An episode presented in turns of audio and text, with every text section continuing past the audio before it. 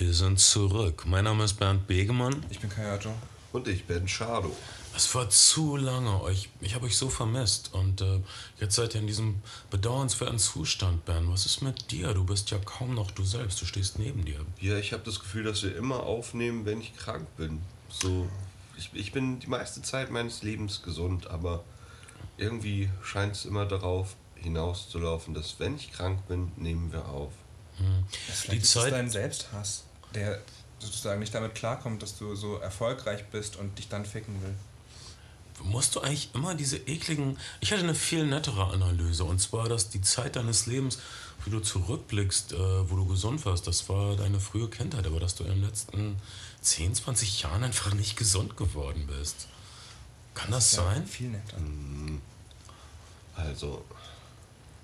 oder dass da immer diese Krankheit lauert und immer wenn du Kai und mich siehst, bricht sie aus. Ja, das kann ich mir vorstellen. Wir sind das, was... Mediziner den Trigger-Effekt machen. Wir sind nämlich die Flimmer-Freunde. Wir sind noch nicht wieder im Tritt. Wir haben noch nicht wieder den Rhythmus. Obwohl, was viele da draußen nicht wissen, wir haben kurz das Pisa-Problem gelöst zwischendurch. Ja, wir hatten eine öffentliche Aufführungssache. Wir haben mit mehreren Lübecker Schulklassen einen deutschen Film geguckt namens Renn, wenn du kannst, natürlich mit einem Behinderten. Nicht in 3D. Nicht in 3D. Der Film war nicht so schlecht, wie normalerweise deutsche Behindertenfilme sind. Aber natürlich war er, naja, also wenn ich ein deutscher Drehbuchautor wäre und ich möchte unbedingt einen Film gemacht kriegen, dann schreibe ich einen Behinderten rein, dann kriege ich bestimmt ein Budget. Ja. Denn dazu sind Fördergelder da, dass wir ganz viele Filme über Behinderte haben. Behinderte sind toll und so. Es sollte viel mehr Behinderte geben. Das ist nicht der Punkt. Der Punkt ist, dass deutsche Filmjury, ich weiß nicht, welche Typen das sind. Ich will damit auch nichts zu tun haben. Die Typen, die entscheiden, welches Drehbuch Filmförderung kriegt und welches nicht, sollten nicht immer nur so grundsätzlich... wie so durch einen Pavloschen Reflex immer Geld raustun. Oh, das ist ja gut, das ist eigentlich ein uninteressantes Drehbuch, aber da ist ein Rollstuhlfahrer drin. Ja. Oh, der will auf den Berg klettern, das ist aber interessant. Ja, ich weiß nicht, aber dann wiederum sind es halt meistens auch nur eine Handvoll Geschichten, die in Deutschland über Behinderte erzählt werden. Also jeder hat irgendwie so eine innere Landkarte davon, wie Behinderte im Film aussehen, und die meisten deutschen Filme entsprechen dem auch. Obwohl der hier in dem Film ein bisschen gemein ist, aber auch nur ein bisschen. Ja, am Ende haben sie alle ein Herz aus Gold, und Renn, wenn du kannst, ist wirklich ein ordentlicher Film, und ich will die Filmemacher in keinster Weise diffamieren. Ich habe wirklich Probleme mit der deutschen Filmförderung, nicht aus praktischer Erfahrung, aber was ich so höre, und ich bedauere dich wirklich, Kai, dass du damit zu tun haben wirst. Den Rest deines Lebens. Ja. Nicht meine Schuld. Du hast dir das selbst so ausgesucht. Okay, ich hab mit der glamourösen Musikindustrie zu tun. Nicht weniger bedauernswert. Einer meiner Lieblingstitel, der Titanic-Titel der letzten Jahre, war übrigens Schäuble platzt vor Neid, Kohl geht. Zur Abwahl von Helmut Kohl, aber naja. Ach, ja, gut. Okay. Ach, jetzt wurde ich... Okay, ich meine, eigentlich ist es noch... unter der Schulhof-Angewohnheit, Otto-Sketche nachzuspielen, das alte Titanic-Titel zu erzählen. Das ist wirklich das unterste Level des Diskurses. Ist der neue Otto-Film eigentlich in 3D? Nein. Okay. Er ist in 11D. Er heißt Ottos 11. Ja. Aber ist 11D nicht eine BH-Größe? Ich verwechsel sowas immer. BH-Größen finde ich ja das allerkomplizierteste überhaupt. 85D. Nicht. Versteht irgendjemand von euch? Versteht jemand von euch Jungs BH-Größen? Ja. Erklär das so: 11D, 11A, 11C und dann ist 12A, 12D und oder so 9A. Ich verstehe das nicht. Das eine sind die Körbchengrößen, das andere ist der Umfang, habe ich mir mal irgendwie erklären lassen. Also du kannst D sagt erstmal normalerweise aus was über den Umfang der Brust. C, A, B, C, D. Es ist ein Doppelcode. Wieso haben die Amerikaner nur A, B, C, D? Und dann sagt 75 oder 85 tatsächlich was über den Brustumfang, also um den Gesamtumfang. Wie sagt man, wenn man ein Maßband rumlegen würde? Derjenige, der die Zeichen der Welt zu deuten weiß, herrscht über sie. Wir reden heute über 3D, ein Jahr danach. Wir sprechen über die Filme Toy Story 3D, Jackass 3D, Resident Evil Afterlife 3D, oh, das ist anstrengend. Sammy, die Suche nach der geheimen Passage 3D und natürlich Piranha 3D. Naja, die Wahrheit ist auch ein bisschen, dass wir so heiß auf 3D sind, Ben und ich zumindest, dass vor allen Dingen du über die Filme sprechen wirst, weil abgesehen von Jackass 3D, den ich über Strecken gesehen habe, habe ich keinen davon gesehen. Ich weiß nicht, wie sieht es bei dir aus, Ben? Ich habe die alle gesehen, natürlich, wie immer. Aber trotzdem werde ich nichts dazu sagen. Weil du tot bist fast und jedes Wort, was du absonderst, subtrahiert von deiner Lebenskraft, die ohnehin schon am Flackern ist. Es fällt mir auf jeden Fall schwer, mich zu konzentrieren. Es sieht so aus, als wenn du deine Tage hättest. Ich habe meine Tage, wieso? Männer haben das auch, na und? Man muss nur nicht reinhorchen, auf die klagenden Laute deiner weiblichen Seite hören. Du bist wirklich wie Rudyard Kiplings Abgesang auf das englische Empire namens Das Licht erloscht. Das sehe ich in dir, wenn ich... Egal. Gut, Jungs, fangen wir doch mal damit an. Ihr guckt nicht gerne 3D-Filme. Das stimmt nicht. Ehrlich nicht? Nee. Das hat sich Kai nur ausgedacht gerade.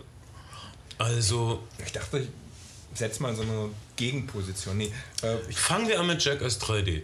Um ehrlich zu sein, habe ich ein Problem mit Jackass. Ich finde das wirklich verstörend, dass als das aufkam auf MTV, junge Leute wollen sich selbst fertig machen und dann zeigen sie ihre Kriegsverletzungen vor. Oh, hier ist eine Videoaufnahme von meiner Skateverletzung aus dem Sommer. Und dann gucken sie das alle 10-mal und haben ein ganz warmes, heimeliges Gefühl. Mhm. Die Sehnsucht nach Kriegsverletzungen, die Sehnsucht nach bleibenden Schäden von einer Generation, die sowas nicht vorzuweisen hat. Die Generation, deren größtes Problem ist, dass sie unangekündigt kommt und unbeklagt und unbesungen versinkt im Meer der Vielheit. Ja. Und Jackass will ein Zeichen dagegen setzen und will sagen, ihr könnt euch verletzen, ihr könnt euch selbst zu Oberidioten machen, ihr könnt euch verstümmeln, das macht riesigen Spaß. Ihr braucht keinen Krieg, ihr braucht einen Stier und ein Clownskostüm. Oder ihr braucht einen Dixie-Klo voller Scheiße. Vielleicht auch sich selber spielen und irgendwie ansatzweise authentisch sein, wenn sowas wie Tattoos und Piercings so beliebig und austauschbar sind und keine wirklichen Zeichen mehr. Tattoos und Piercings reichen nicht. Es gab kurz mein Gott, es gab Schmuckamputationen. Was sagt ihr das? Also Ben und ich, wir sind komplett anti-Accessoire-Typen und wir hassen Ringe und Tätowierungen und Piercings. Ben, wir hassen das wirklich. Wir alle beide, ne? Abgrundtief. Und warum an ist euch das selber so? Oder auch an anderen? An uns selbst ziehen wir es nicht in Erwägung und mal so sagen, wenn da jemand ist, der auf uns zukommt und ein Nasenpiercing hat, fällt es uns schwer, ihn ernst zu nehmen. Meine Freundin hat ein Nasenpiercing. Also so ein Nasenpiercing direkt, so ein Ring durch die Nasenscheidewand, dass er aussieht wie eine Kuh. Ja, stimmt.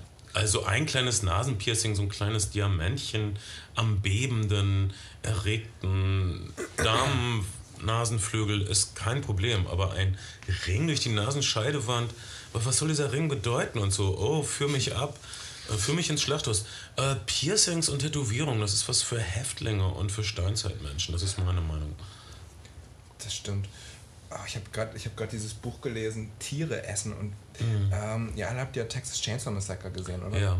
Oh, und man denkt so, Texas Chainsaw Massacre prangert ja ein bisschen die Industrialisierung der Tierhaltung an und die Konsequenzen, die sich daraus ergeben, wenn Menschen Tiere am Fließband töten. Und tatsächlich gibt es so unangenehme Berichte, oh Ben, aus amerikanischen Schlachthäusern von Schweinen, die Brechstangen eingeführt bekommen, einfach zum Spaß, zu Brei geschlagen werden mit Eisenstangen, Hühnern, denen bei lebendigem Leib der Kopf abgerissen wird und ähnliche Dinge. Das ist so hässlich. Ja, das ist der erste, der wirklich Licht reingebracht hat, ist der berühmte Schriftsteller Upton Sinclair in seinem Buch Der Dschungel über die Chicagoer Schlachthöfe. Upton Sinclair, derselbe Typ, der die Vorname für There Will Be Blood geschrieben hat. Ja, Fleisch essen ist böse, Fleisch essen ist eklig. Kein Grund, das nicht zu tun. Okay, nächster Punkt.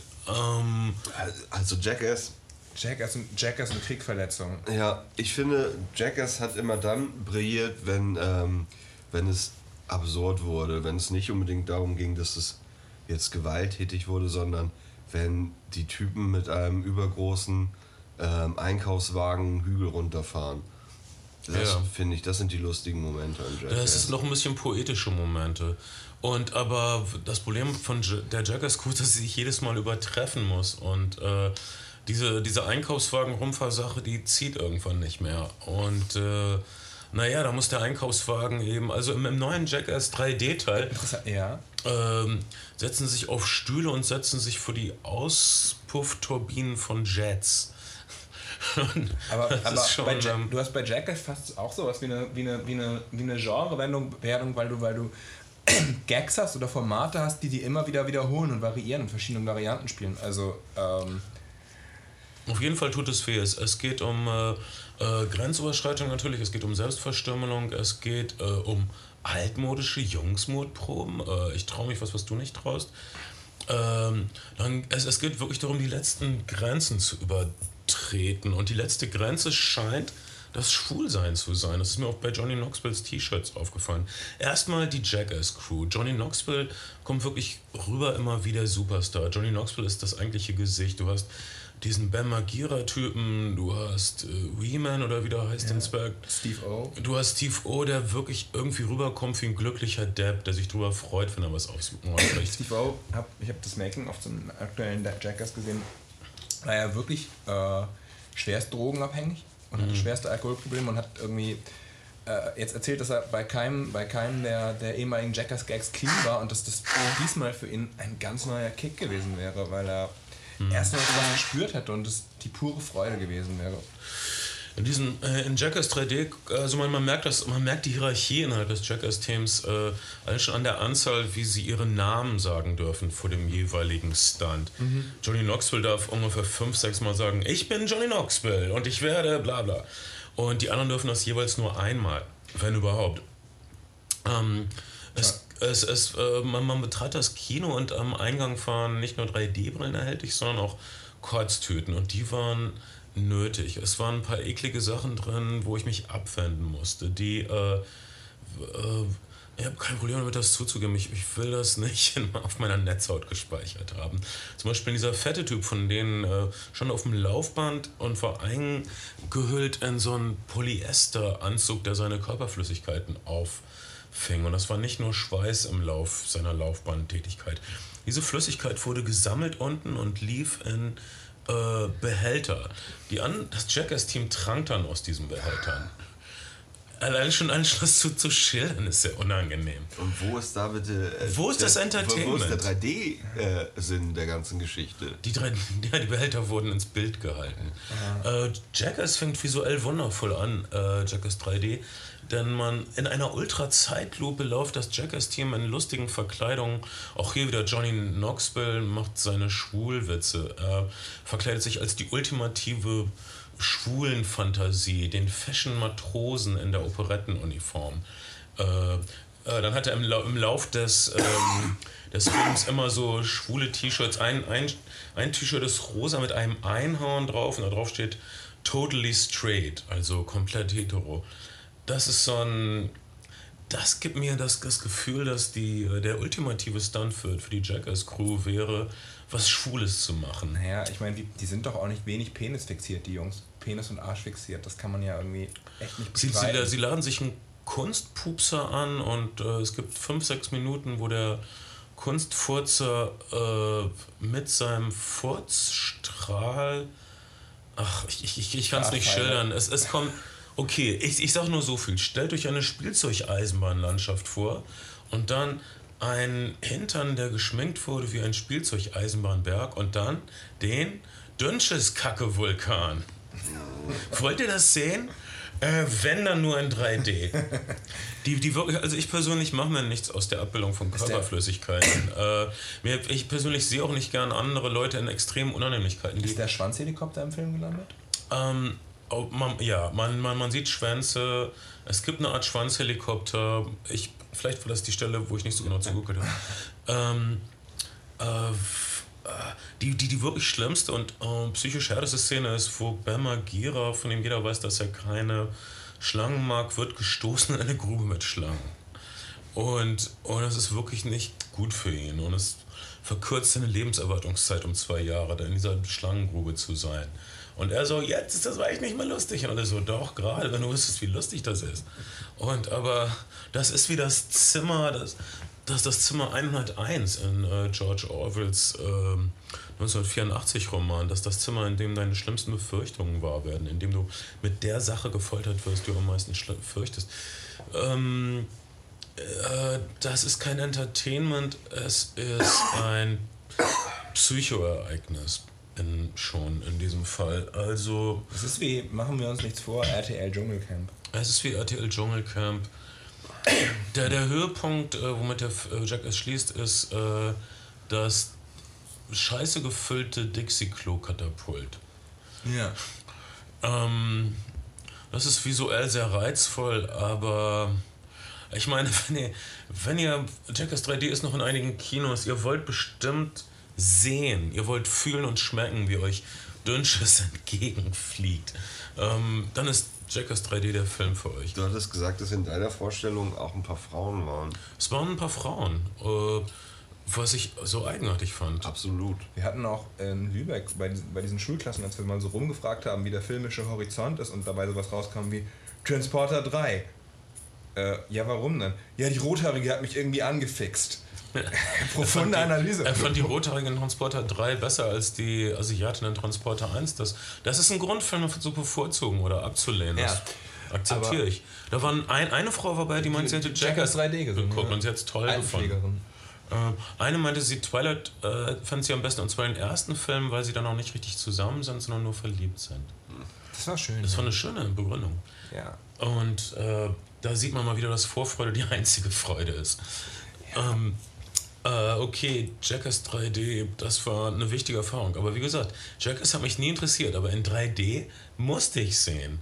Okay. 3D wertet so viel auf, auch wenn es fast unmöglich ist, wie inzwischen jeder weiß, Filme, die schon da sind, nachträglich in 3D zu verwandeln. Beweisstück, der neue Harry Potter Film, der immer in 3D angekündigt wurde, der jetzt aber in 2D gekommen ist, weil es einfach nicht zufriedenstellend geht. Und auch Autoren wie Michael B. von Transformers. Transformers 3 wird nicht Transformers 3D sein. Unter Vorbehalt aber, oder? Bei Harry Potter steht noch zur Debatte, ob er irgendwie im nächsten Frühjahr nochmal in der 3D-Version kommt. Es gibt wohl letzten Endes nur ein einziges gelungenes Beispiel einer Post-3D-Konversation. Also ein 3D-Film, der nicht mit 3D-Kameras gefilmt wurde, sondern nachträglich umgearbeitet wurde. Ein einziger künstlerisch zufriedenstellender erfolgreicher Kinofilm Alice im Wunderland 3D, der wirklich gut aussah. Das Bild war ein klein bisschen dunkler als vergleichsweise bei Avatar, aber es sah gut aus. Also man hatte nie diesen Scherenschnitteffekt, den man zum Beispiel hat bei Piranha 3D. Piranha, der normale Film, das Original, Joe Dantes Debütfilm, der zweite Teil dann James Camerons quasi Debüt. Joe Dante, der später Gremlins gedreht hat und viele hübsche kleine Filme. Das Original handelte davon vom bösen Militär, die machen Experimente, schütten Chemikalien in Fluss oder so, die Piranhas essen das und beißen Leute. Im neuen Film... Das war so ein Trend in den Spät-70ern, ne? Mit Tierhorror. Jaws, Tierhorror, genau. Und es gab eine ganze Menge obskure. Böse Hunde, Cujo, böse Bienen, der Schwarm. Ich habe gerade so einen italienischen Film namens Killerfisch gesehen. Wir wollten vielleicht mal einen Cast machen. Freitag ist Fischtag, aber jetzt ist es doch 3D ein Jahr danach geworden. Der die schöne Prämisse hat, dass als Caper-Movie startet, Leute klauen zu 5 einen Schatz, versenken diesen Schatz in einem See, und der Anführer setzt natürlich, weil der Schatz erst in 8 Wochen, wenn die Ermittlungen abgeschlossen sind, wieder gehoben werden darf, Piranhas aus in diesem See. Natürlich sterben eine Menge Leute, die versuchen, diesen Schatz trotzdem vorher zu heben. Dann bricht allerdings der Damm von diesem See und die gesamte Siedlung wird mit Piranhas überschwemmt. Du hast, also das ist toll. Du hast einen Krimi, du hast einen Fischhorrorfilm und du hast einen Katastrophenfilm. Ja, und nichts davon funktioniert. Und du hast Lee Majors in der Hauptrolle. Das ist automatisch Schenken. Lee Majors, den ihr kennt, aus Ein Colt für alle Fälle. Das ist eine italienisch-amerikanische Koproduktion, gedreht in Brasilien. Bestimmt schwierige Bedingungen. Auf jeden Fall. Piranhas 3D ist gedreht von Alejandro Aja oder so, der ein bisschen versiert ist im Remake-Geschäft. Er hat The Hills Have Eyes, oh Gott, wie hieß das auf Deutsch? Die Hügel haben Augen, glaube ich. Ja. Er hat das Remake gedreht, eins der wenigen gelungenen Horror-Remakes. Die meint also Nightmare on Elm Street, Halloween-Remake, Freitag der 13. Remake, achso, gab's doch schon, weiß ich nicht. Na, ich meinte Texas Chainsaw Massacre Remake. Ach, naja, gut, Jessica Biel läuft schreiend rum, okay, aber na, nicht wirklich gut. Das Remake von The Hills Have Eyes war gut. Fand ich sogar besser als das Original von Wes Craven. Respektierte den Ort, webte noch ein dickeres Garn, gab noch mehr Hintergrundgeschichte, noch mehr physisch spürbaren Horror. Alejandro Aja hat einen Film gedreht namens Mirrors, ein Horrorfilm mit Kiefer Sutherland, den ich nicht gesehen habe. Mhm.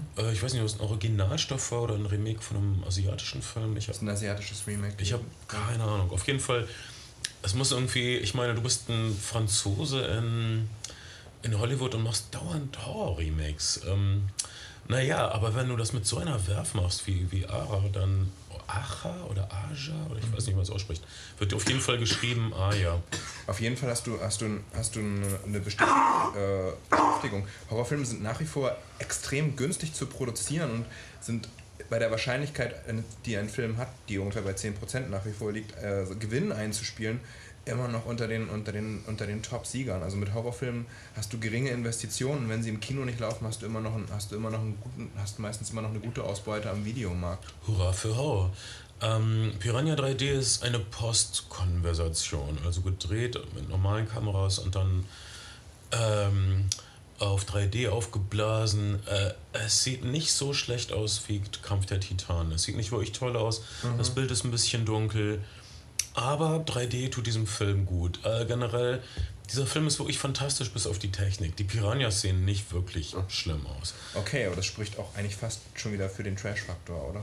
Ja, dieser Film weiß, dass das eigentlich ein bisschen eine trashige Idee ist. Die Handlung ist, dass diesmal die Piranhas nicht vom Militär kommen, sondern sie sind in einer unterirdischen Höhle, die freigelegt wird durch ein Erdbeben.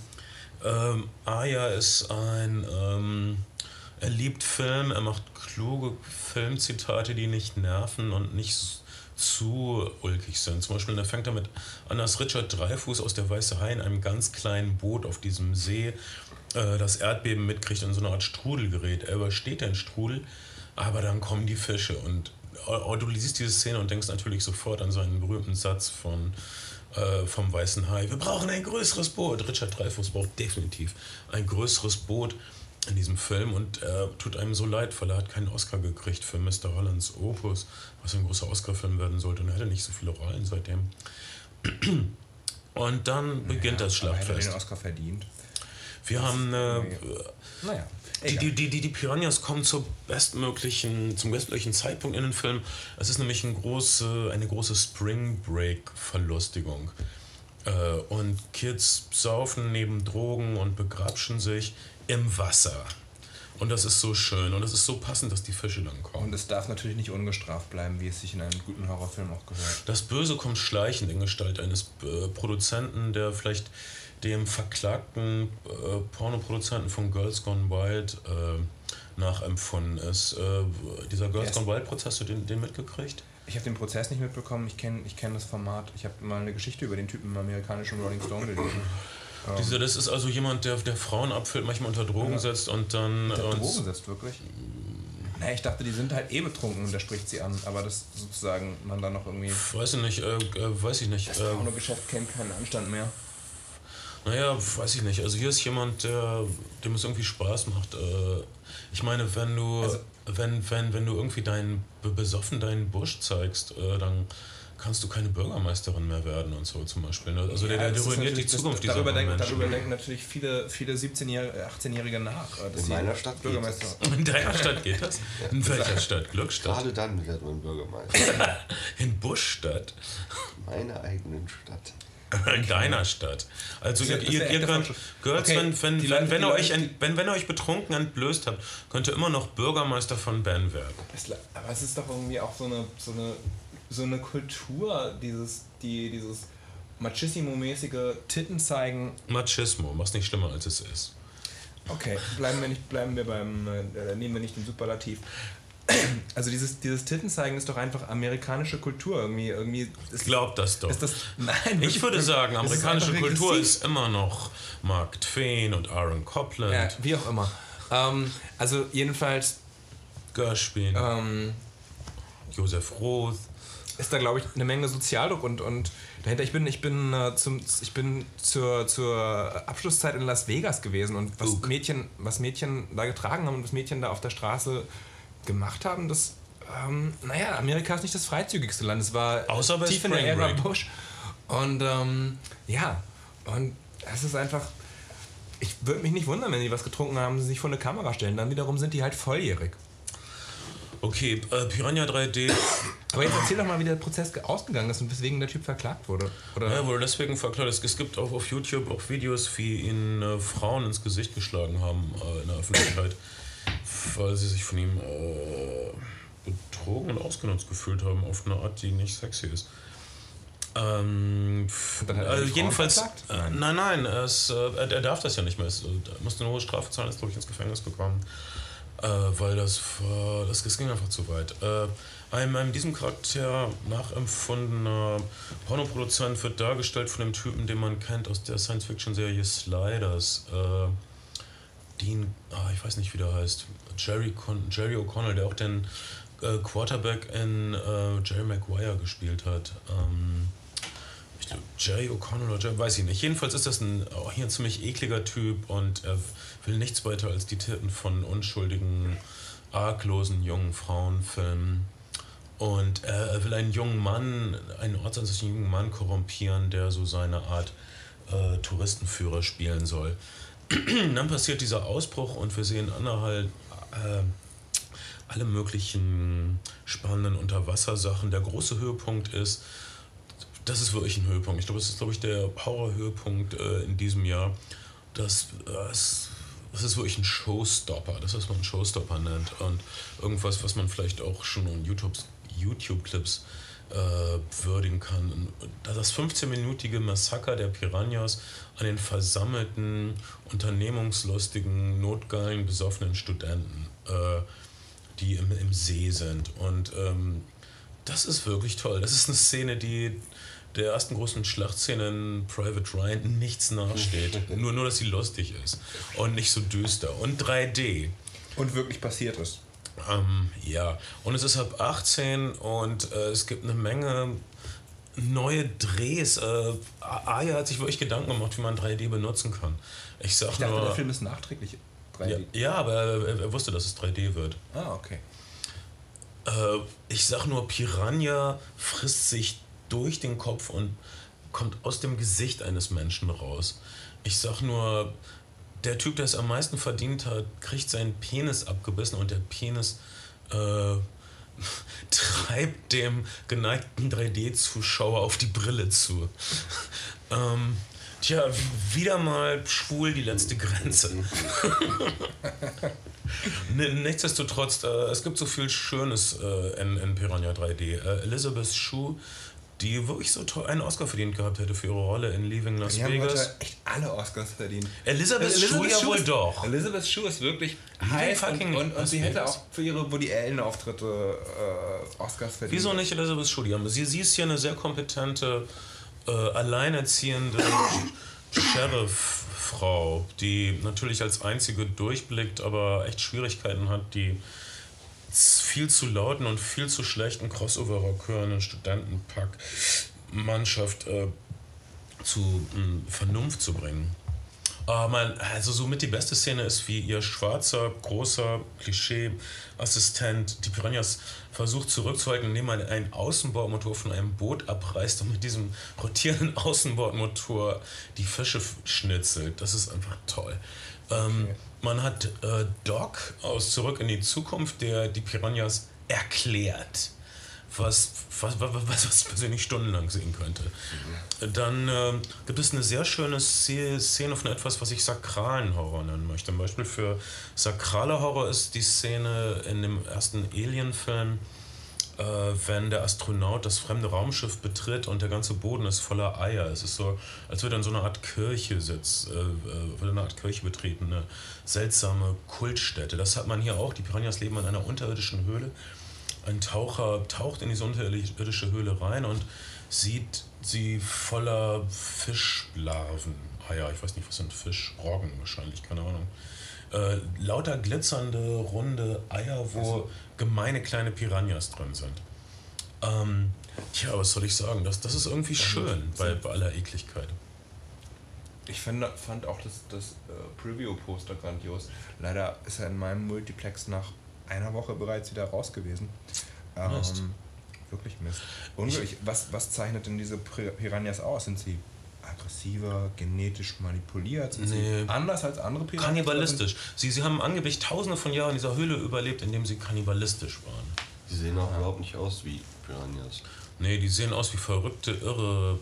Hey, es gibt 200 Arten von Piranhas.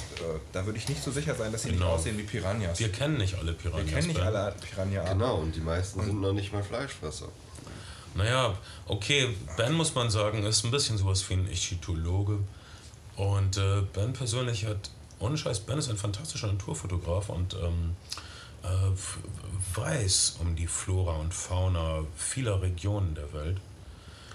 Wenn ihr euch mal von mir fotografieren lassen wollt, kommt vorbei. Euren Busch.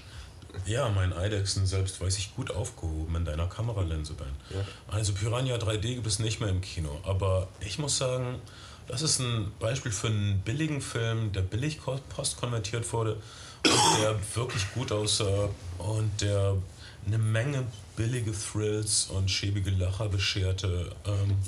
Wirklich ein sehenswerter Film. Naja, die Frage bei dem ganzen 3D-Tuhuwabu ist ja irgendwie, sind die Leute auch bei billigen und schäbigen Filmen, und ich würde deine Freude an Piranha zweifelsohne teilen, hätte ich die Möglichkeit gehabt, den zu sehen. Sind die Leute also auch bereit, das mehr an Eintritt zu bezahlen für 3D-Filme, wenn die Gurkensaison anbricht? 3D hat wirklich mit so einer Reihe von Premium-Titeln begonnen, und die Leute waren heiß und waren wirklich bereit, 25 bis zu 50% mehr zu bezahlen. Aber mittlerweile ist auch einfach viel Dreck dabei. Ich habe diesen Horrorfilm gesehen, ganz am Anfang. My Bloody Valentine, der nichts taugt. Ich habe diesen beschissenen Kung-Fu-Film von Yuan Wuping gesehen, der eine Frechheit war, was 3D anbelangt. Wir haben diesen Clash of the Titans-Film gesehen, der auch nicht cool war.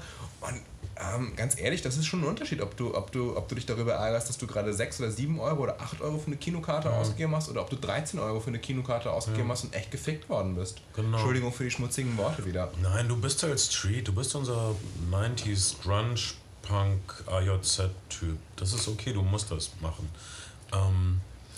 In der Tat, und ich glaube, Piranha 3D hat darunter gelitten, dass so viele Horror-Remakes so schlecht waren. Und dass Leute nicht glauben konnten, dass der jetzt gut war. Aber tja, er war auf seine eigene, bösartige, verzweifelte kleine Art ziemlich gut. Resident Evil Afterlife ist nun ein anderer Fall. Hier hast du ein Horror-Franchise, der schon fast am Ende ist. Das ist jetzt der 4. Resident Evil-Film, ist wieder gedreht von dem Regisseur, der genauso heißt wie der andere Regisseur, der richtige Filme dreht. Paul Anderson. Aber das ist jetzt Paul W.S. Anderson und nicht Paul Thomas Anderson. Paul Thomas Anderson ist der, ne? Und Paul, genau.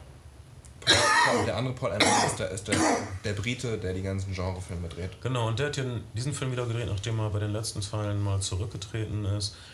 Wieder mit Milla Jovovich, die wirklich gut in der Rolle ist als Resident Evil-Heldin, die einfach alles gibt immer. Also ich finde Milla Jovovich als... Sie hält praktisch an diesem Franchise fest. Sie gibt so viel Energie. Und im 4. Film ist das keine Routine für sie. Man merkt wirklich, dass sie sich voll reinhängt. Ja, schön. Aber sie wird auch nicht für so viel anderes gebucht, oder? Thomas W.S. Anderson ist wirklich ein kompetenter Regisseur. Es ist kein Zufall, dass man ihm immer wieder Budgets gibt. Ich finde ja sein Death Race 2000 Remake, was einfach nur Death Race hieß, als einziger gut offensichtlich. Dieses tödliche Autorennen innerhalb von Gefängnismauern mit unserem Crankstar Jason Statham. Ich fand den völlig okay. Ich finde, Paul W.S. Anderson hat scheinbar nie irgendwelche Ideen groß, also ganz, ganz selten. Ja, muss er ja vielleicht auch nicht. Er ist auf jeden Fall ein kompetenter Genre-Regisseur, und wenn man sozusagen, anders als bei Uwe Boll vielleicht, ein Genre-Kino guckt und Paul Anderson draufsteht, weiß man, dass man gut gemachtes Handwerk bekommt in den meisten aller Fälle. Man sieht übrigens den Trailer von Uwe Bolls Konzentrationslagerfilm gesehen? Auschwitz oder so heißt der sogar, ne? Oder ja, ich weiß nicht. Auf der anderen Seite ein Punkt wäre, wenn der Film, wenn du, sagen wir mal, die Coen Brothers Auschwitz oder Steven Spielberg Auschwitz, und dann würdest du denselben Trailer sehen, dann würdest du doch denken, ach genial, dass sich das einer traut. Weil wenn Uwe Boll draufsteht, automatisch denkt man, das ist Mist. Ich meine, ich habe das Gefühl, dass Uwe Bolls Videoverfilmungen furchtbar sind. Ich glaube, dass das sein Max Schmeling-Film, ich habe den nicht gesehen, okay? Also der Trailer sah gut ausgeleuchtet aus und alles. Es ist immer, war der überhaupt schon im Kino? Er war im Kino, und zwar 2 Tage lang oder so. Okay. Und, nicht wie sonst eine Woche, dass der Film noch eine Chance bekommt, sondern 2 Tage. Eine Preview, Donnerstagabend, Freitag noch eine Vorstellung. Tschüss. Uwe Boll bringt ernste Filme raus, die ich nicht gesehen habe, wie Darfur. Wer bringt einen Spielfilm über Darfur raus? Er bringt einen Film raus über diese Gefangenen, die ihren Mitgefangenen zu Tode gequält haben. Ich weiß nicht genau, wie der Film hieß. Ich hab nur die Blu-ray gesehen. Ich weiß, Uwe Boll macht so einen Film. Interessant. Er hat diesen Film Rampage gemacht, der ein paar gute Kritiken gekriegt hat. Mhm. Über einen Amokläufer, der einen sehr guten Trailer hat. Ich habe da ein paar Clips gesehen auf YouTube. Sah nicht schlecht aus. Da dachte ich, man ist so daran gewohnt, Uwe Boll scheiße zu finden, aber vielleicht ein Film über einen wütenden Amokläufer, das kann er vielleicht, weil Uwe Boll ist voller Wut. Ja.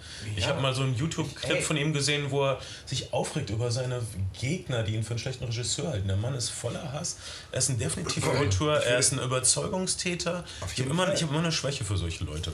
Ich habe auch hier in meinem Herzen auch Sympathien für Uwe Boll, aber ich weiß einfach nicht, ob Auschwitz das richtige Thema ist. Und Auschwitz ist wirklich... Uwe Boll, ein Mann geht seinen Weg. Das finde ich anerkennend. Du kannst ihn nicht aufhalten. Und der macht Filme über Sachen, über die man keine Filme macht. Über das Massaker in Darfur, über Auschwitz. Und seine Filme machen Geld. Ich glaube, deswegen allein wirst du ihn nicht aufhalten können. Ich bin mir nicht mal sicher, dass die Geld machen. Also unterm Strich machen sie... Die sind alle mit einem Budget von unter 20 Millionen produziert, und spielen sie alle durch weltweite Verkäufe und den Videomarkt gut wieder ein. Okay. Alle Uwe Boll-Filme der letzten Jahre waren rentabel, auch die Gurken und vermeintlichen Flops. Ja, hey, Uwe Boll, ich werde jetzt nicht brave Uwe Boll sagen, ich werde auch nicht Arschloch Uwe Boll sagen, ich werde nur sagen, ich bin geplättet von so viel Überlebenswillen. Wir haben diese Energie nicht, Jungs, lass uns ehrlich sein. Resident Evil 3D ist also mit den wundervollen Original 3D-Kameras aufgenommen, die James Cameron miterfunden hat für Avatar. Und also Paul W.S. Anderson, ich sage jetzt einfach nur Anderson, kriegt seine Hände dran und dreht diesen Film, der dann auch gut aussieht, aber dann natürlich wieder so töricht ist und der wieder so lieblos geskriptet ist, der so viel Wert drauf legt. Ich meine, als jemand, der Resident Evil 5 gespielt hat und die meisten anderen Teile auch, war ich so glücklich, dass ich endlich den großen, blutigen Metzger mit dem Hammer auf der Leinwand sehe, wie der wirklich fast 4 Meter hoch ist und auf Milla Jovovich zustampft. Das hat mich wirklich glücklich gemacht. Aber okay, Fanboy-Faktor. Das ist ein Fanboy-Faktor, wenn man die Spiele gespielt hat. Aber in einem Film, du hast keine Idee, warum der jetzt da ist. Was macht der in dieser Stadt? Wo kommt der her? Das wird nie erzählt. Du hast dann die Szenen, die Forschungslaborszenen, klinisches Weiß, dann die Killer-Doggen mit den komischen Mutantenköpfen. Das ist wirklich 1:1 aus dem Videospiel übernommen und das sieht gut aus. Du hast aber auch keine Idee, was die da jetzt machen oder warum die da sind oder wieso jetzt Milla Jovovich in diese sterile Weisheit hier X1138 Umgebung kommen muss. Naja, du hast also eine Reihe von Setpieces, von hübschen Schauplätzen, von original reproduzierten Videospielcharakteren, die... Es ist wie so ein Junge, der seine Spielzeugschublade ausschüttet und all diese Figuren stehen da nebeneinander und du weißt nicht, was die miteinander sollen. Das ist genau dasselbe Gefühl, was ich hatte beim Predators-Film, wo du einen Samurai hattest, einen Cowboy, einen Yakuza, was weiß ich, und als ob ein Junge all seine Lieblings-Action Spielfiguren nebeneinander stellt und ihm aber keinen vernünftigen Grund einfällt, wieso ein Samurai gegen einen Außerirdischen kämpfen sollte.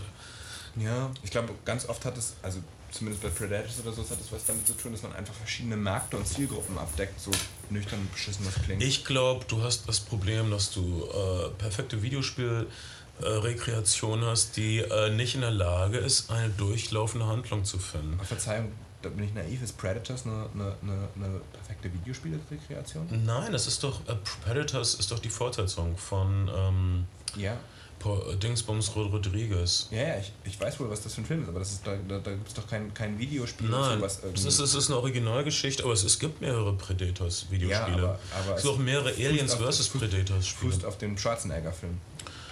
Es ist eigentlich ein bisschen sowas wie eine Fortsetzung von einem Schwarzenegger-Film. Und lässt die Aliens... Produziert von Rodriguez, aber nicht inszeniert von Rodriguez. Ja. Predators, naja, die Schauspieler sind gut und geben sich echt Mühe, aber man sieht schon, dass der Film billig ist und er sieht aus, als wäre in irgendeinem botanischen Garten gedreht oder so. Also kein Vergleich zu James Camerons luxuriösem blauen Dschungel. Aber das muss man ja auch nicht, wenn man nur 5 Euro hat oder so. Also das alte Anderson-Problem, der Plot, der narrative Strang, das ist wirklich nicht seine Stärke. Aus nichts was machen, wenig Budget, einen flashy Film zu machen, der gut aussieht, das kann er, deshalb wird er immer ein Budget kriegen. Aber er braucht ein stärkeres Drehbuch. Und so viel kann man nur sagen zu Resident Evil Afterlife, was wieder mit einem unschönen Cliffhanger endet, der so nervig ist. Du denkst, wo kommen die denn jetzt auf einmal her? Und dann hört der Film auf und leck mich. Ich hatte ja immer mal darauf spekuliert, George Romero hat ja mal für das zweite Resident Evil Spiel einen längeren Trailer inszeniert. Der George Romero sollte eigentlich die Resident Evil Filme drehen, aber dann hatte man in der deutschen Produktionsgesellschaft, die Rechte hielt, andere Vorstellungen und hat den lustigen Briten genommen. George Romero ist einfach niemand mehr, der Leute zwischen 20 und 30 ernsthaft in die Kinos bekommt, abgesehen von Metal-Deppen und Vollnerds. Mhm. Also bei allem Respekt für George Romero, der macht halt seit Night of the Living Dead mehr oder weniger denselben Film und der ist nicht gerade ein inszenatorisches Genie. Was das würde ich teilweise abstreiten. Er hat nicht mal denselben Film gedreht. Er hat, nein, er hat das Thema natürlich variiert. Er hat Filme gemacht wie Martin, er hat The Crazies gedreht. Ich rede jetzt von den Zombie-Filmen. Und auch da hat er natürlich einen Fortschritt gemacht. Also Dawn of the Dead ist mit Sicherheit der beste und Day of the Dead ist ja sozusagen auch fast wie ein soziologisches Experiment, aber da passiert halt einfach nicht mehr viel verglichen mit den heutigen Zombie-Standards. Ja, ja. Gut, George Romero, halb inspirierendes, halb trauriges Thema. Resident Evil Afterlife, sieht gut aus, hält narrativ nicht zusammen. Auch so wenig Liebe in diesem Film für die Figuren. Also du hast da diese generischen, wie von so einem Zufallsgenerator erstellten Nebencharaktere, die dann irgendwie gefressen werden und dann sind die weg und dann spricht auch keiner mehr über die. Keiner beweint sie, niemand vermisst sie. Die hatten auch nie wirklich eine Funktion, außer gefressen oder zu werden oder zu verschwinden. Mhm. Das ist lieblos. In einem guten Horrorfilm, würde ich argumentieren, machst du dir Sorgen um deine Charaktere. Du machst dir Sorgen. Du empfindest einen Verlust, wenn jemand stirbt oder gefressen oder geschnappt wird oder was immer. Das tust du hier absolut niemals jemals. Und du machst dir natürlich auch nie Sorgen um Milla Jovovich. Du weißt, dass sie in Resident Evil 5 auf jeden Fall wieder auftaucht. Naja... Das war der Fall hiermit. Ich habe übrigens mit meiner Tochter 2 Tanzfilme in 3D gesehen, und zwar Street Dance 3D, was ein englischer Film ist, was mit dem Avatar-Equipment gedreht wurde, soweit ich weiß, und Step Up 3D, was leider sowas ist wie ein Nike-Werbespot. Aber beide Filme haben entzückende Tanzszenen. Und man kann es ja ruhig sagen, Nike macht Top-Produkte zu fairen Preisen. Was? Ein paar Schuhe, 250 Euro? Nein, wirklich, es gibt nachgewiesenermaßen, es ist echt hart, Puma hat die Politik, dass keines der Produkte im Laden in der Herstellung mehr als 1% des Ladenkreises kosten darf, offizielle Puma-Politik, und ein paar Adidas-Turnschuhe, die 150 Euro hier im Laden kosten halt in der Herstellung inklusive hierher schippen 50 Cent. Das ist eine harte Wahrheit und bei Nike wird es nicht viel anders aussehen, abgesehen davon, dass vielleicht noch ein paar kleine Kinder ihre Hände dran hatten. Ja, und dass alle eure super hippen Sport-Sneaker mit kleinen chinesischen Kindertränen getränkt sind. Wenn ihr damit leben könnt, ich kann. Noch, bis mir jemand die schlimmen Bilder zeigt und ja. Aber bis dahin kann ich doch träumen und glauben, dass es glückliche Kühe waren, die meine Puma-Sneaker gemacht haben. Du kaufst dir immer, du bist sowas wie ein Sneaker-Fanboy, oder? Ein bisschen, aber wie gesagt, ich bin auch echt gut darin, wie wir alle, wenn es darum geht, Produkte zu kaufen, ihre Herstellungsbedingungen bisweilen auszublenden. Also sonst kann man doch irgendwie in keine H&M-Filiale, in keinen Schnellimbiss, zu keinem Döner oder irgendwas gehen. Wenn man sich sozusagen, warum macht irgendwie, denk doch mal darüber nach, wie Fleisch hergestellt wird, da kommen doch keine guten Bilder bei. Denk darüber nach, wie deine Turnschuhe hergestellt werden, du siehst doch keine glücklicheren Arbeiterinnen, die irgendwie den Nike Swift irgendwo aufnehmen. Ich finde ehrlich gesagt, Obst von Bäumen reißen und das Matschen sieht auch nicht so gut aus. Aber vielleicht ist es ein bisschen weniger invasiv als ein Bolzenschussgerät in der Schlachthalle. Aber echt, der Onkel meiner Ex-Freundin war Fruktarier, der ist und ist an Krebs gestorben. Natürlich, und, weil das total ungesund ist. Und ich kenne Veganer-Kenner, die sehen so mickrig aus, die sind einen Kopf kleiner als vergleichbare drei. Seine vorletzten Worte waren: Ich habe in meinem Leben wohl doch zu wenig Sachen außerhalb von Rohkost gegessen. Ja, wahrscheinlich. Zu viel gesündigt. Und dann, Die Sache ist, dass das Rohkost ist so verkeimt. Ihr müsst euer Zeug kochen, meine Güte. Das ist ein Evolutionsschritt. Am Ende hat er halt wirklich nur noch das Zeug gegessen, was echt von den Bäumen abgefallen ist. Das ist totaler Müll. Das ist voller Bakterien und Keime. Ihr müsst Dinge kochen. Ihr müsst das... Himmel, Herrgott, Leute sind solche Idioten. Allein schon dieses, alles was im Supermarkt abgepackt ist, ist schlecht. Nein, es hat intensive Tests durchlaufen. Es ist nicht verkeimt, was schon mal echt ein Vorteil ist. Meine Güte, Leute sind so naiv. Aber das ist ein anderes Thema. Jedenfalls, Step Up 3D ist ein unangenehmer Nike-Werbespot. Trotzdem sind wundervolle Tanzszenen drin. Und Tanzfilme, ich wünschte, Tanzfilme würden zurückkommen im großen Stil. Und meiner Tochter gucke ich jetzt öfter mal Musicals, Filme, Fred Astaire-Filme, weiß ich nicht, My Fair Lady und so. Und sie guckt das so gern und ist so schön. Kann es nicht sein, dass Tanzfilme schon lange zurück sind im großen Stil, dass nur die Zielgruppe unterhalb deiner Wahrnehmung liegt, weil es meistens um Mädchen bis Mitte 20 geht? Also ja, es ist durchaus wahr. Aber sicher, es gab ja so diese Parodie namens Dance Movie. Aber es gibt relativ wenige und es gibt relativ wenige mit so großen Tanzszenen. Und ich finde 3D ist perfekt für Tanzfilme. In Step Up 3D gibt es eine wundervolle Szene, die in einem durchgehenden Kameraschuss aufgenommen wurde, die so eine Art Hommage an alte Astaire und Rogers Filme ist, wo dass das junge Paar so an so einen Eiswagen kommt, der hat über so einen Lautsprecher hat der Swing-Musik spielen. Dann gibt der Junge ihm einen $1 und drehen Sie doch mal die Musik laut. Dann hört man so laut diese Swing-Musik und dann tanzen sie dazu 3 Minuten lang über die New Yorker Straßen. Wundervoll. So eine Szene gab es im Kino nicht mehr seit 40 Jahren oder sowas. 30 Jahren, keine Ahnung. Auf jeden Fall ist das wirklich lange her und das war schön im Kino zu sehen auf 3D. So ein seltener Genuss. Dafür musste man dann dieses doofe Nike-Branding ertragen. Ich habe diesen... Ich schäme mich echt ein bisschen. Ich habe This Is It gesehen. This Is It? Den Michael Jackson-Film, der ja auch von diesem Kenny Ortega gemacht wurde, der Choreograf für eine ganze Menge dieser Tanzfilme ist. Super Choreograf. Und ich fand den Film ganz gut.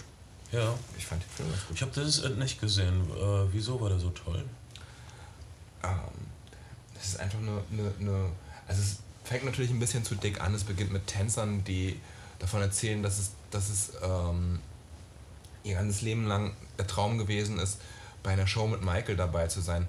Aber zu sehen, mit welcher Professionalität und mit welchem Timing und welchem Gespür diese Show gebaut wird und auch Michael Jackson hat einfach ein unglaubliches Gefühl für Rhythmus und für Feinheiten und greift in Prozesse an. Du merkst einfach, der Typ ist wirklich, abgesehen davon, dass er eine pädophile Drecksau wahrscheinlich war, ein Entertainer, also ein Entertainer vor Gott, der ist einfach begnadet, was wenn es darum geht, Feinheiten aus einer Choreografie herauszuarbeiten, Sachen zu verfeinern, irgendwie Sachen einen Rhythmus zu geben.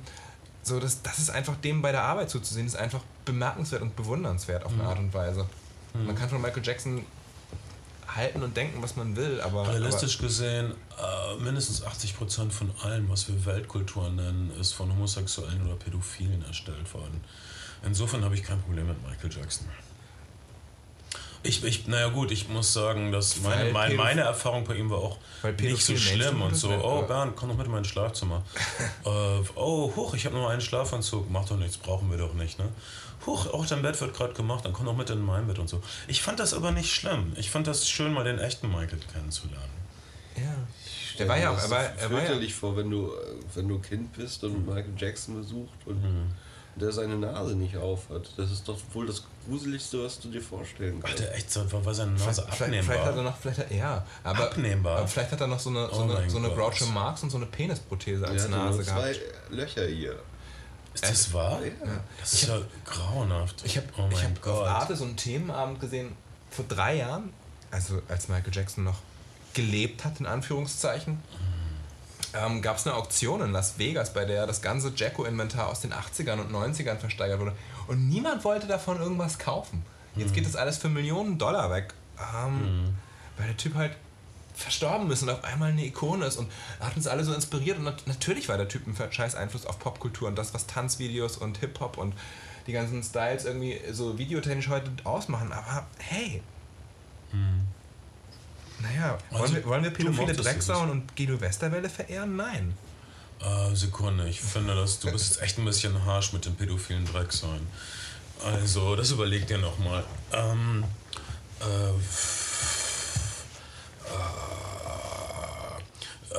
Naja, okay. Also, das ist, dann guck, wenn du das meinst, dass das wirklich lehrreich ist, guck ich mir dann auch nochmal an. Ich finde den gut. Ich weiß, du arbeitest auch lang und hart an deinen Choreografien für die Show und so, aber ich glaube, da kannst du noch so ein paar Moves und so ein paar Feinheiten, gerade wenn es darum geht, die Tänzer zu instruieren. Also mein explosiver athletischer Stil, ja. Viele Leute beneiden mich. Nein, ich bin eher so ein Art Gene Kelly-Typ, so der tanzende Jedermann. Jedenfalls, diese Tanzfilme waren hervorragend. In Street Dance 3D, dem englischen Film, geht es darum, dass klassische Balletttänzer und Breakdancer sich näher kommen und verlieben und ihren Stil fusionieren, was visuell reizvoll ist. London ist visuell reizvoll in diesem Film.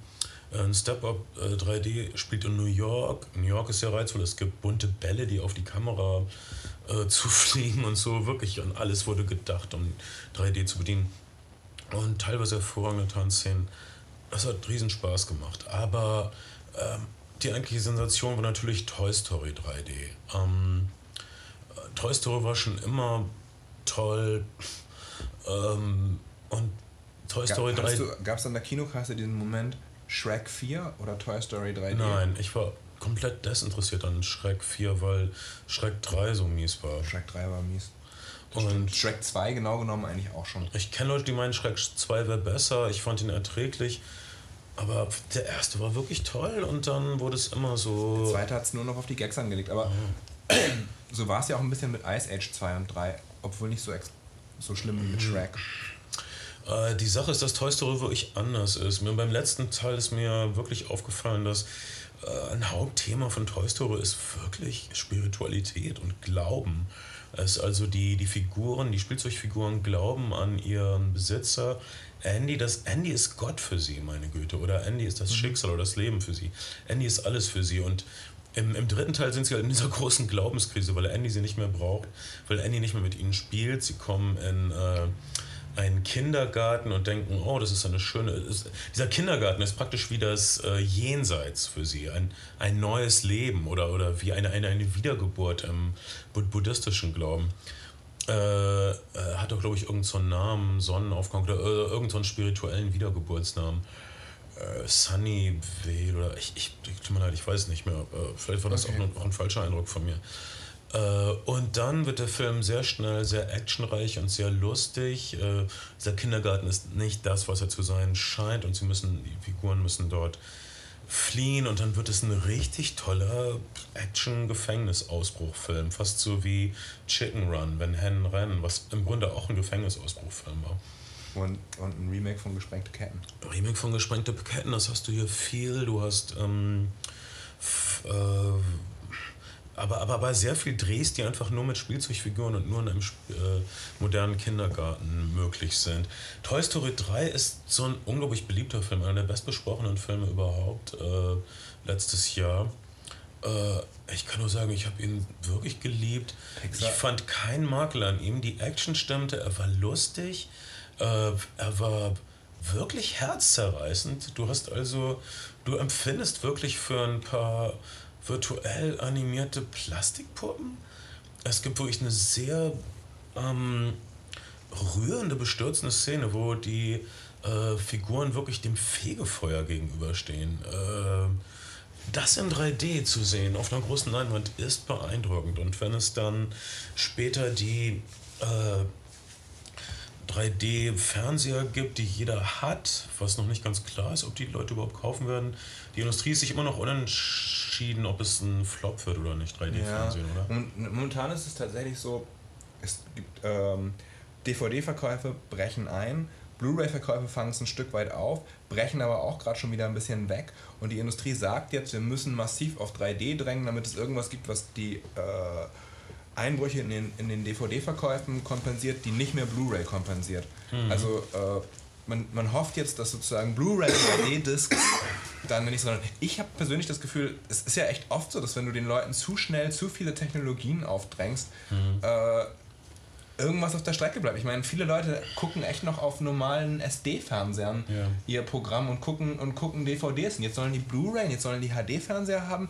Und als nächstes auch schon 3D. Da muss man vielleicht ist das sowas, was wie Laserdisc in 10 Jahren nochmal richtig wiederkommt. Ah. Vielleicht setzt es sich auch durch, aber die Zahlen sind bisher nicht so verheißungsvoll. Und ich habe ehrlich gesagt auch, ich weiß nicht, ob das sich im Kino langfristig wirklich durchsetzen wird. Ich meine, jetzt haben die Kinos echt eine Menge Geld in die Umrüstung in diese 3D-Projektoren gesteckt. Ein gut gemachter 3D-Film, also ganz ehrlich, Toy Story oder auch naja, ich meine, Up in 3D zu sehen, das war wundervoll. Also, Up ist bestimmt auch toll in 2D, aber in 3D, ich würde ihn lieber in 3D sehen, weil in den meisten Action-Szenen, an die du dich erinnern kannst, nimm der unsichtbare Dritte, die Szene mit dem Flugzeug, das würde ich gerne in 3D sehen. Du hast eine Idee von räumlicher Tiefe, du hast eine Idee von Abstand, von einer Entfernung, die überwunden wird. Das ist fantastisch für 3D.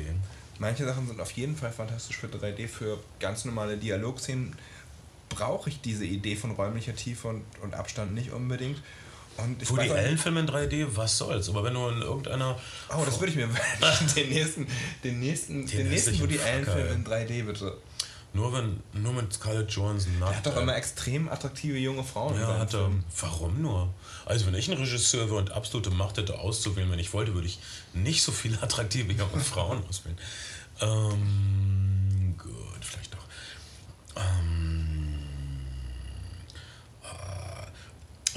Also Toy Story 3D ist in 2D wahrscheinlich auch fantastisch und es ist kein Problem, den zu genießen auf DVD, aber im Kino zu sehen mit 3D, die Schlüsselszenen, also sprich die Schlussszene, wo die Figuren im Fegefeuer gegenüber sind, sprich einige von den Sprung-, Flucht-, Action-Szenen kommen wirklich extrem gut in 3D und sind meiner Meinung nach den Aufschlag auch wert. Bestimmt. Nichts gegen Pixar und nichts gegen Toy Story 3D, obwohl ich den Film auch nicht gesehen habe. Ich weiß gar nicht, womit habe ich meine Zeit verbracht? Ich glaube, ich habe echt Serien... Du hast Filme gedreht und Serien geguckt. Ja, ich habe eine ganze Menge Videos gedreht in den letzten Monaten, das befürchte ich auch. Leider alle in 2D. Wir haben kurz über ein 3D-Video nachgedacht. Wenn es Leute nicht besser... Ich meine, was ich nicht verstehe, ist, wieso 3D-Fernseher mit Brillen verkaufen, wo doch die Technologie machbar ist, 3D ohne Brillen zu sehen. Da gab es ja schon die ersten Prototypen. Ja, aber das ist wohl noch nicht serienreif, ne? Ja. Nicht finanzierbar und nicht serienreif ja, das ist glaube ich auch so ein Problem, dass du dieses Early Adapters-Ding hast, dass unterschiedliche Hersteller die unterschiedliche Konzepte mit unterschiedlichen Brillen erwähnen und niemand weiß, brauche ich jetzt meine Rot-Grün-Brille nur oder kriege ich das richtige 3D? Leute brauchen einfach eine Technologie und wenn wirklich in jedem DVD-Player oder in jedem Blu-ray-Player dieselbe und in jedem Fernseher dieselbe Standard-3D-Technik drin ist, dann hat es sich vielleicht am Markt etabliert, aber sonst ist es doch dasselbe wie bei HD-DVD und Blu-ray. So. Keine Ahnung. Bisher auch seltsames Stillschweigen der Pornoindustrie zu 3D. Naja, weil Pornofilme nicht mehr in Kinos vertrieben werden normalerweise. Naja, das stimmt, aber trotzdem, wenn es sozusagen eine Technologie gibt oder ein Genre gibt, das danach schreit, dreidimensional zu werden für den Betrachter, sind es doch Pornofilme. Also die Konsumenten sind doch wirklich daran interessiert. Also ich meine, dieses ganze Virtual Sex-Ding, was es gibt und so, das läuft doch alles darauf hinaus, dass Leute offensichtlich eine möglichst, in Anführungszeichen, realistische Interaktion mit dem, was da auf der Leinwand passiert. Du hast uns allen aus der Seele gesprochen, Kai. Nein. Also, gut. Ich glaube, 3D bleibt. Es sieht einfach zu gut aus. Es macht zu viel Spaß.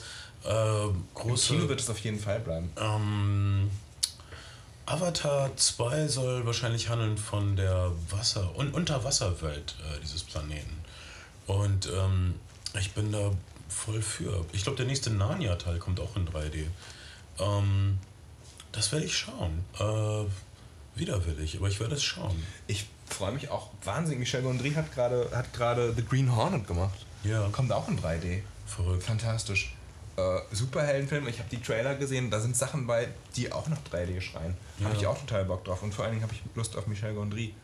Ja. Den hätte ja eigentlich Kevin Smith machen sollen, ursprünglich mal, ganz am Anfang. Aber Kevin Smith, wie wir alle wissen, kann nicht wirklich Filme machen. Nee, aber er schreibt ganz gute Comics. Er schreibt gute Comics, er schreibt lustige Dialoge. Und ein gutes, was hat er noch? Diverse Marvel-Sachen hat er geschrieben. Ja, Kevin Smith macht gute Solo-Shows. Ich sag, Kevin Smith ist der George W. Bush der Filmindustrie ist. Ein total sympathischer Typ, der, sobald er im Amt ist, inkompetent ist. Okay, jetzt habe ich es gesagt. Naja. Okay, nein, ja, Clerks, super und so. Aber Clerks 2, da sieht man noch wie. Ach, ich glaube, wir hatten die Kevin Smith-Diskussion schon mal. Ja, und ich bin nicht wirklich abgerückt davon. Und ich stehe dazu, weil mir wurde gesagt, ich muss mehr dezidierte Meinungen vertreten. Das stimmt. Da haben wir das so recht. Ja, ich weiß nicht, ob Kevin Smith auch pro Waterboarding ist, aber... Also, Cop-Out ist wie Waterboarding, meine Güte. Für die armen Zuschauer. Okay, das war unser kleiner Rückblick. Ein Jahr Cop 3D. Guantanamo getestet.